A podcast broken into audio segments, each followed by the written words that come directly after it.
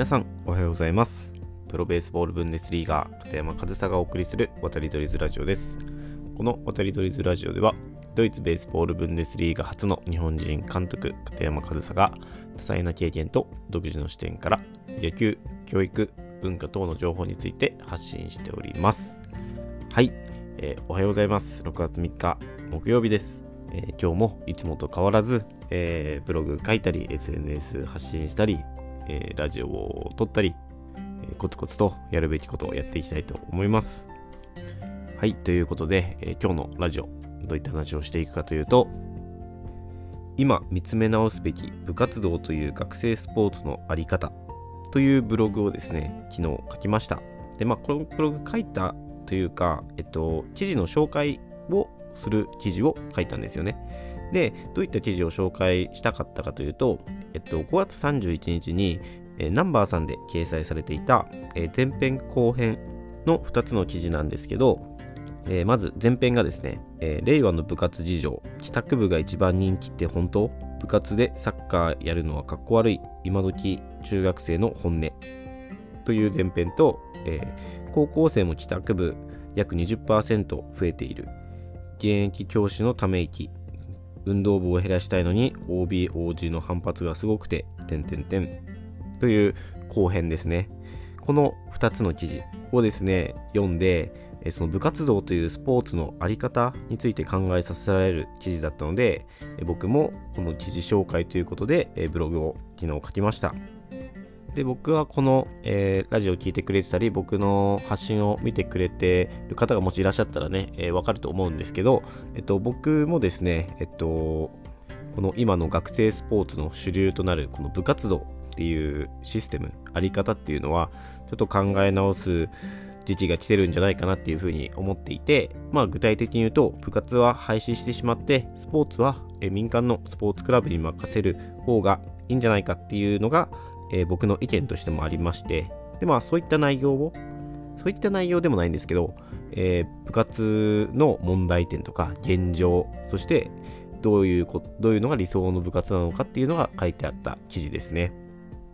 で、この記事を読んで僕がどう思ったかという結論をね、先に言ってしまうと、えっと、学校は勉強するところ、スポーツはスポーツクラブでするものというふうに、もうシンプルに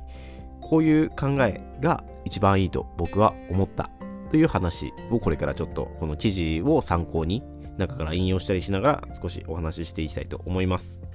で、えー、まずはじめになんですが、えー、帰宅部が一番人気って本当っていうタイトルになってるんですけど、えー、ある民間の企業が、え調べたとこアンケートで調べたところそのアンケートの1位入りたい部活1位が帰宅部だったとで実際にその帰宅部は年々割合的には増えているっていうそのデータもあるようで、その本当に名実ともにというかね、えー、帰宅部が中学生から人気だそうです。で、まあ、その理由っていうのは大きく2つ、理由というか帰宅部の種類っていうのは大きく2つあるらしく、1つは、ただ、えー、放課後は家に帰って帰宅する。うん、まさに帰宅部っていう子たちと、まあその子たちが悪いわけじゃないんですけどね。まあそれもそれでいいと思います。僕は。で、あともう一つは、えっと、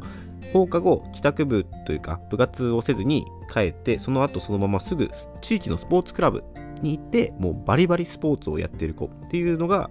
まあ、その帰宅部として大きく分けられる2種類だそうで、まあ、その多分ね、その中には、スポーツクラブじゃなくて、例えば、えなんとか教室とか、何ですかね、例えば楽器の教室とか、あと何があるかな、えっと、絵の教室とかですかね、ちょっとわかんないですけど、そういったあの文化系の教室に通ってる子もいると思います。で、その部活に入らずスポーツクラブを選択してる子たちっていうのにスポットを当てると、なぜその部活を選ばないかっていうと、やっぱりスポーツクラブの方がより専門的で高い指導が受けられると。で、その部活っていうのは実際この記事にもありますが、その顧問の約50%が競技未経験の素人だそうです。でもこれは本当に単純に、ね、高いレベルでスポーツをしたいって思った時に、専門家に指導をお願いしたいか、えー、素人に指導をお願いしたいかって言ったら、もうそんなの答えは聞くまでもないですよね。まあそういった理由もあって、その帰宅部が多いというか、まあ、帰宅部は帰って何もしてないかって言ったらそういうことではなくて、部活にメリットを感じないというか、部活に魅力がないというかね、部活に入る理由がないから帰宅部であるっていう方が正しいのかなっていうふうに思います。でもそんな中にはね、えー、部活に必ず入らないといけないっていう学校もあるみたいで、なんでなんですかね？なんでダメなんですかね？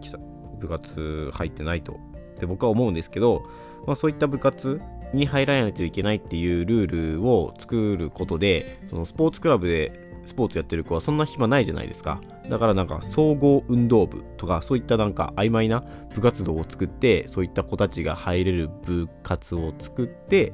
実際は特に活動はしてないと。なんかその部活に入りたくない子たちの逃げ場というかね。まあ隠れ帰宅部なんていう言い方もあるみたいですけど、なんかそういうシステムも作ってる学校があるっていうのが記事に書いてあってですね、本当に何のための部活なのかなって思いますよね。全員部活入ら入らないといけないという校則を作って、でも部活に入りたくない子のための部活を作って活動をしないって、もう全然意味わかんないじゃないですか。で、高校とかになると、実際に部活動に入る子が減ると。で、そうなってきた時に、え部活をもう畳もうかと、部活を畳むっていう、もう部活を廃部にしようかっていう動きが学校の中であったそうなんですけど、そのある学校では。けど、あの、OB、OG っていうのが出てきて、もうなんか学校に乗り込んでくるくらいの OB、OG の反発っていうのも実際にあるらしく、もう入る生徒もいない、生徒を求めてない部活をやめようとしたら、OB、OG っていう存在が出てきて、え結局その部活を維持することになったと。もう本当に何のための部活だって感じですよね。部活って子供たちのためにあるんじゃないんですかって感じですよね。で、その OB、OG とか、あとは部活が大好きな先生っていうのもいるらしく、まあいますよね。いますよね。そういった大人が言うことっていうのは子供がやりたがっているとか、子供のためだとか、部活はいい教育になるから子供は部活をするべきだみたいなそういった価値観を持っている人たちがいるんですよね、一定数。だから全員部活に入ら入らないといけないとか、だから部活は廃部にしちゃいけないっていう、そういうロジックになるんだと思うんですけど、もうこれは完全にその大人の価値観の押し付けですよね。いい指導も受けられない。試合ができないほどの人数の部活なのに入らないといけないし、活動しないといけない。なんてもう、これ本当にただの大人のエゴというかね、価値観の押し付けというか、全然子供のためじゃないなって思いますよね。でも、これをちょっと紐解いていくというか、深く深掘りしていくと、本当に子供のためじゃないなって思うのが、この記事の中にもあって、部活動をやっている生徒からすると、部活動ってすごく大切じゃないですか。例えば甲子園を目指して頑張っていると。もうそれがその高校3年間の人生そのものみたいなもんじゃないですか。まあサッカーだったら国立とかラグビーだったら花園とかありますけど、その部活をやめられない理由っていうのの一つなのかなって思うのが記事の中にあって、えちょっとこれ記事から引用すると、えー、部活は生活指導の数少ないツール学校生活をおろくとかにすると試合に出さないなどと暗にほのめかし授業や生活態度を指導するのです。っていう一文があったんですよね。その子供たち生徒たちがねあのその高校生活をかけて全力でやってるとても大切なものを人質にとってですよ。その大事なものを奪うような脅しで授業態度やあの生活指導をするっていうのはこれは僕は正しいアプローチではないと思うんですね。指導として。でも生徒たちにとってはとても大事なものだからそれで言うことを聞くと。そういう生徒支配だったりねコントロールするための道具にするために部活動があるっていう風に捉えられるとそれはちょっともう健全じゃないなって思いますよね。だからもうここまで読んで思うのはその部活がなくなって困るのは子供じゃなくて大人なんですよ。そうやって生活指導をする上でとかね人質にできる脅しの道具に使える部活っていうのがなくなると困るのは大人でだから部活動はなくせないと。それだけが理由じゃないですけど、まあ、実際にこういったことを言う先生がいるっていうのがね、僕はその部活の意義っていうのをちょっと疑ってしまいますし、本当に今でこそそのね、高校、学生、スポーツのトップっていうのがその甲子園とか花園とか国立とかそういったものが高校の部活だけで行われてるからその高校の部活ってすごく盛り上がってるように見えるかもしれないんですけど生徒からしたら子供からしたら選択肢がないだけなんですよ。部活をするしかその場に立てないと。もし仮に甲子園がですよ。クラブチームを出れるってなったらもうそれこそすぐに部活ってなくなっちゃうんじゃないかなって思いますしもしそれで部活がなくなったということは本当にその子供たちにとって部活というのはただその甲子園に出場する権利を得るためだけのものだったっていうことになりますよね。だから今システムで部活というものが守られていて、え、生徒を学校部活っていうものに縛り付けるっていう言い方がいいのか分かんないんですけどでもそう実際そういう風になってるっていうのは現状だと思うんですよ。でここまでこうやって言ってきましたけど実際僕はですね学生時代はずっと部活をやってきました。でその時のチームメイトとかっていうのは今でも大切な友人ですし、えー、部活動のいい思い出とかいい経験をしてきたっていうことは、えー、僕の財産でもあるんですよ。それは間違いないんですけどけど部活がなければいい経験ができなかったかって問われると決してそうではないと。部活がなくてもクラブチームとかなんか他のことをやっていても同じ経験はしなくても似たような経験はできたと思うし、え、似たような大切な友人っていうのは今も残っていると思います。だからこのことから言えるのはその学生時代に必要な経験っていうのは必ずしも部活動である必要はないんですよ。部活がないとダメって言ってるのは大人だけなんですよ。一部の。